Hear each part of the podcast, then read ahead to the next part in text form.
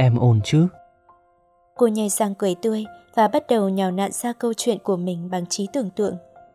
Thực ra thì em cũng yêu một người, vừa chia tay trước ngày anh về. Ừm, em sợ anh buồn vì cái tính lăng nhăng của em nên tạm cắt thôi. Biết anh có đứa khác, em đã quyết định quay lại với người đó. Hai, giờ thì hai đứa mình đều hạnh phúc rồi anh nhỉ? Trong tiếng luyên thuyên của cô, có cả tiếng thở phào nhẹ nhõm của anh. Cô thấy mình thật dại vì đã mừng khi nghe thanh âm ấy. Như vậy, với anh, 6 năm nay có lẽ cô chỉ như một gánh nặng, không hơn không kém. Bạn thân mến, người ta cho rằng trong tình yêu, kẻ nào yêu nhiều hơn, kẻ đó là người thua cuộc. Biết mình sẽ đau, nhưng vẫn chấp nhận mình là kẻ thua, để người kia được nhẹ lòng mà hạnh phúc. Việc yêu và chờ đợi một người đôi khi giống như đánh cược, được thì ăn cả, mà ngã thì trắng tay. Những năm dài đằng đẵng đợi chờ, có khi đổi lại bằng những giọt nước mắt khóc thầm trên vai một người. Trong chương trình của tuần này, mời bạn lắng nghe chuyện ngắn Khóc thầm trên vai của tác giả Di Thu. Anh trở về từ Moscow. Moscow lấy trộm anh của cô trong 6 năm trời. 6 năm đằng đẵng. 6 năm không anh đời cơ hồ nhạt thách. Cô từng rủa cái xưa ấy trong những đêm xa anh không tài nào chợp mắt hay lúc ngồi thần nhìn mấy đứa tình nhân hôn nhau mặn nồng. Trong khi cô còn chưa kịp nhấm được môi anh vị gì, thì anh bỏ cô, chọn Moscow du học. Đời oái oăm thế đây. Sáu năm biển biệt, lần này anh về, cô quyết sẽ hôn anh thật lâu, bất chấp môi chạm môi kiểu gì, phải thật lâu mới đủ. Con gái, nhớ nhiều ắt sẽ khổ, dù có được yêu thương cỡ nào. Cô chuồn chân và đôi dép lê xanh dương, đi qua, đi lại trên nền gạch lắm bụi, đợi chờ tiếng thông báo chuyến bay từ Moscow đến, giải mỏi cổ. Anh bảo 9 giờ hãy ra đón, nhưng mà nỗi nhớ tha thiết kéo cô ra đây từ lúc 7 giờ sáng. Bắt bản thân không mong ngóng, còn khổ hơn là chờ đợi thế này. Cô bặm môi, tự nhủ mình như thế. 15 phút đồng đành trôi qua, cô ghi mặt xuống đất, kéo chiếc mũ vành tròn thụp xuống mặt, chán trường và thở dài. Cô muốn chạy ngay đến đập bàn cô soát vé và hét toáng lên. Nhanh trả anh lại cho cô, chứ không phải ngồi lì ở đây mà đong đưa, ăn nhàn như vậy. Ngực cô cồn cào khó thở khi liếc thấy Kim Phút vừa nhích đến số 11. Còn Kim Giờ tất nhiên vẫn ở lì ở vị trí sát 8. Nhưng thời gian cứ tỷ lệ thuận với nỗi nhớ của cô, nó kéo dài như cả chục năm. Nốc ngụm nước lọc, cô để trí nhớ chạy vào trốn lãng đãng, ký ức về nguyên vẹn và rõ ràng. Những sáng tháng 7, khi trời chưa đổ nắng hè vàng ươm trên vai, cô và anh hì hục chạy thể dục ngoài biển. Khi ấy, chiếc quần dù đen thui dài đến mắt cá của cô là nơi cư ngụ an toàn của cát, vì cô thích duỗi người, cúi đầu trên chân anh và nằm dài trên bãi biển. Chốc chốc lại lật mình, úp tai vào cát, nghe tiếng sóng rì rào sống động. Những con sóng lan tăn chạy vào bờ rồi rút đi êm ả, rồi những đợt sóng mới vội vã như cây thay lá, trời đổi mùa. Anh từng nói sóng giống cô, chỉ thích ồn ào trước những thứ mình thích, rồi nhanh chóng im lặng vì chán ngấy. Ngày ấy, anh với cô đang ở lưng chừng tuổi học trò, vẫn còn còn nít chán, nên những cảm giác đặc biệt khó lòng phát hiện được. Thứ cảm giác hai đứa có chỉ đơn thuần là nếu không được đi học chung, chơi chung và hét tướng vào mặt nhau khi tức giận thì thấy thiếu thiếu cái gì đó. Giống như quên uống thuốc lúc đau vậy. Chỉ đến khi vào đại học, anh mới biết nổi đóa vì cái cuồng tay vô tư cô dành cho đứa con trai khác trong lớp. Rồi cô vừa chọc anh, anh giận dữ đến đỏ mặt, tía tai. Anh làm cô thoáng chuột dạ, vội quàng tay qua vai anh, lầm bầm. Thì tớ cũng luôn làm vậy với cậu thôi. Bỗng anh quay sang nhìn thẳng vào mắt cô.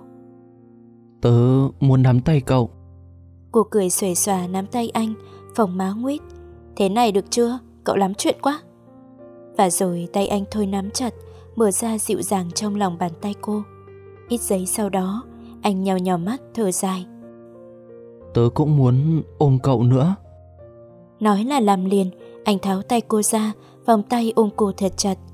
Cô nghe tim anh đánh ứ hự và thành ngực, và nhanh thôi, cô cũng nghe tim mình phản ứng hệt vậy. Cô tĩnh mình trong lòng anh.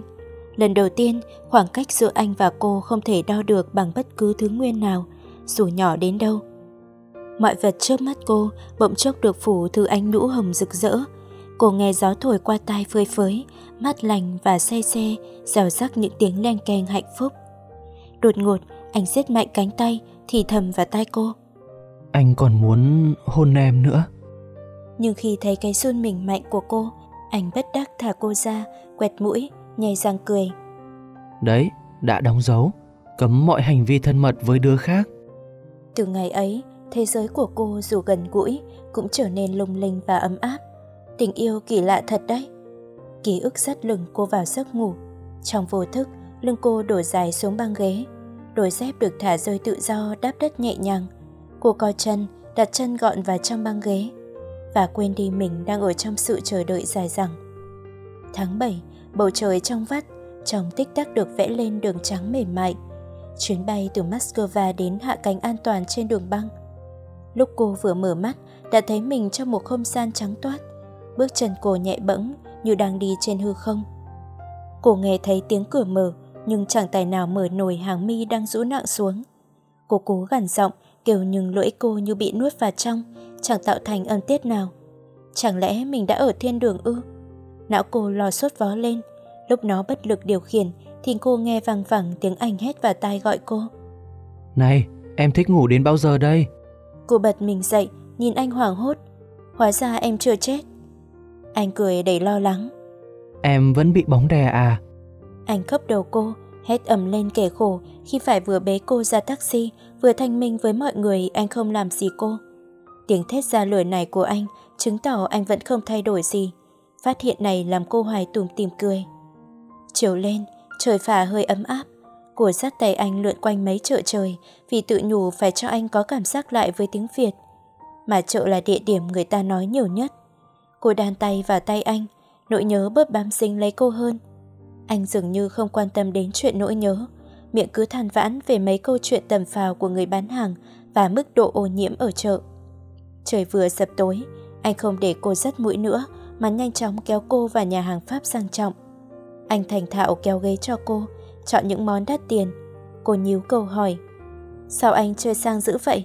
Biết du học giàu thế này, ngày xưa em cũng cố gắng kiếm suất.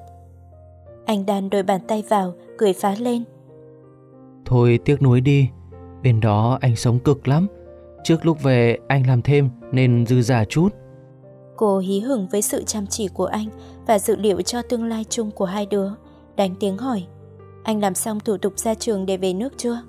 Mà anh nhắm được công ty nào ở Việt Nam chưa? Đột nhiên anh im bặt, không khí trùng xuống rõ ràng. Cô vốn sợ cái cảm giác u ám nên đánh lảng sang câu chuyện khác. Công ty em sắp đổi giám đốc anh ạ. À. Ai vậy? Thằng con trai quậy phá của ông giám đốc cũ, em ghét hắn từ hồi hắn thực tập ở công ty kia. Anh cắt miếng bít tết rồi ăn ngon lành, không bàn tán gì thêm. Thái độ thờ ơ của anh khiến cô đôi chút tự ái. Nếu là ngày xưa, hẳn anh sẽ rung giả ném đá thằng con trai ấy. Nếu ngày xưa, hẳn anh sẽ đút cho cô miếng bít tết đầu tiên. Gã đó lúc nào cũng quảng vai em ra vẻ thân thiện lắm. Cô hậm hực trêu anh. Quả thật, anh ngầm mặt lên, nhưng mặt anh chẳng giống xưa. Lời nói thì càng không. Thế gã tỏ tình với em chưa? Em cũng đến tuổi lấy chồng rồi còn gì? Ừ, thế anh đã nhận lời ai chưa? Cô nghe tim mình nói lên. Rồi, bọn anh định 3 năm nữa sẽ cưới. Vừa nói anh vừa cười mãn nguyện. Không để anh dứt ý, cô đứng dậy, bỏ ngang bữa tối thịnh soạn anh bày ra trước mắt, kéo đôi chân mình chạy thật nhanh trên con đường dài tăm tắp. Cảm giác anh đã thay đổi thật khó chấp nhận được. Nó khiến ngực cô ế buốt và nhức nhối. Cái đau này còn nhọc hơn cái đau mà nỗi nhớ mang lại. Nhớ thì còn có cảm giác hạnh phúc và ký ức thì luôn ngọt ngào. Còn với cái đau này thì chỉ thấy đắng ngắt. Ký ức lại trở thành vết cứa sâu, hẳn vào tim. Linh cảm của một đứa con gái dẫn dụ cô đến mấu chốt của vấn đề mau lẹ. Chắc chắn anh đã yêu một đứa tóc vàng, da trắng nào đó rồi. Cô biết phải làm sao? 6 năm tuổi trẻ cô chôn nhầm cho anh, cô có bị ngu không? Dựa vào đâu mà cô tin anh? Nghĩ lại thì chẳng có cơ sở và lời hứa nào cả. 6 năm trước anh đi, anh có giận cô chờ anh đâu. Nếu yêu cô thì việc quái nào 6 năm rồi anh không chịu về. Cô cắn môi, ghim tiếng nước nở lại, nước mắt lặng lẽ chảy dài trên gò má, chua chát. Tình yêu anh nhanh chóng biến thành sự thương hại cho bản thân cô. Đau quá. Về đến nhà, cô đóng sập cửa phòng và nằm bệt ra giường. Cô phải cư xử thế nào đây? Nhưng dù cư xử thế nào thì cô cũng biết mình cũng phải quên anh. Quên cả những nỗi nhớ và ký ức. Làm thế, liệu cô có tốt bụng quá không? Nếu là người khác, có lẽ họ sẽ không để anh rời đi dễ dàng. Nhưng với cô, anh sẽ được làm điều mình thích. Bởi vì dù muốn hay không, cô cũng là người hiểu anh và mong muốn anh hạnh phúc hơn bất kỳ ai khác. Những đứa vốn sĩ lúc sinh ra đã chẳng có neo dễ gì trong cuộc sống thì phải được tự do lựa chọn để có được hạnh phúc. Tuổi trại trẻ mồ côi năm nào, cô luôn hiểu mình không có quyền ngăn cản một ai trong đời đi tìm nơi cư ngụ ấm áp nhất. Sự lựa chọn này có làm cô cô đơn hơn hoặc đau khổ hơn. Khoảng một tuần sau, cô mới đủ can đảm quay trở lại khách sạn trắng toát này, gặp lại anh. Cô nghe nhịp tim mình đã bình lặng, đôi chân không còn mệt lả đi nữa. Cốc cốc. Anh mở cửa, đầu tóc rối bù như vừa vùi sâu vào giấc ngủ dài. Em vào đi. Em ổn chứ? Ngay khi cô vừa ngồi xuống ghế, anh mỉm cười hỏi, vẫn bằng ánh mắt lơ lửng, không điểm nhìn năm nào. Cô nhảy sang cười tươi và bắt đầu nhào nặn ra câu chuyện của mình bằng trí tưởng tượng. Thực ra thì em cũng yêu một người, vừa chia tay trước ngày anh về. Ừm, em sợ anh buồn vì cái tính lăng nhăng của em nên tạm cắt thôi. Biết anh có đứa khác, em đã quyết định quay lại với người đó. Hay, giờ thì hai đứa mình đều hạnh phúc rồi anh nhỉ?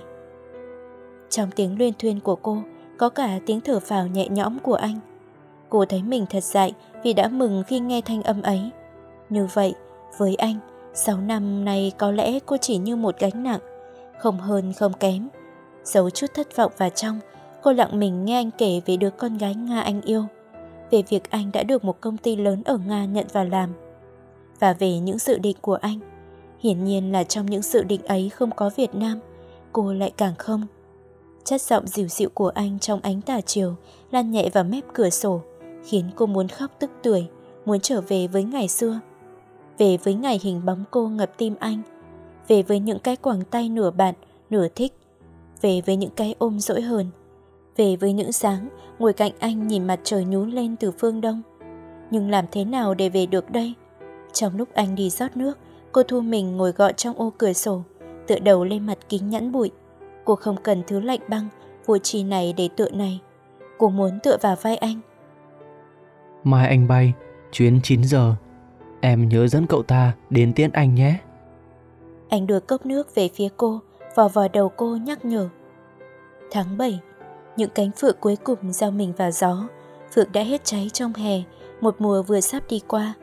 Cô tiện anh trong chiếc váy hồng tươi tắn, khoác tay tên giám đốc quậy phá mà cô nhồi đóng vai hộ. Đến giải cô gõ cục cục vào nền đá sân bay, tạo cảm giác cô nửa muốn đi, nửa muốn về. Thế nhưng, bước thêm vài bước, anh đã đứng trước mặt. Anh nhìn cô an tâm, dang rộng đôi tay, muốn ôm cô một cái. Có thể là cái ôm tạm biệt sau cuối. Cô ôm anh, kê mặt trên đôi vai. Cô tưởng nghĩ chỉ duy nhất dành cho mình. Lòng chết lặng. Cô đang khóc thầm trên vai anh, anh biết không? Tạm biệt anh.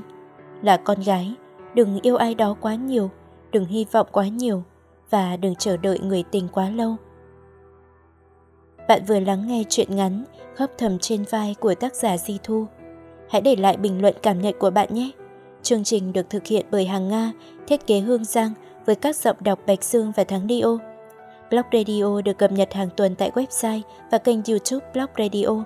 Cảm ơn bạn đã quan tâm theo dõi. Xin tạm biệt và hẹn gặp lại.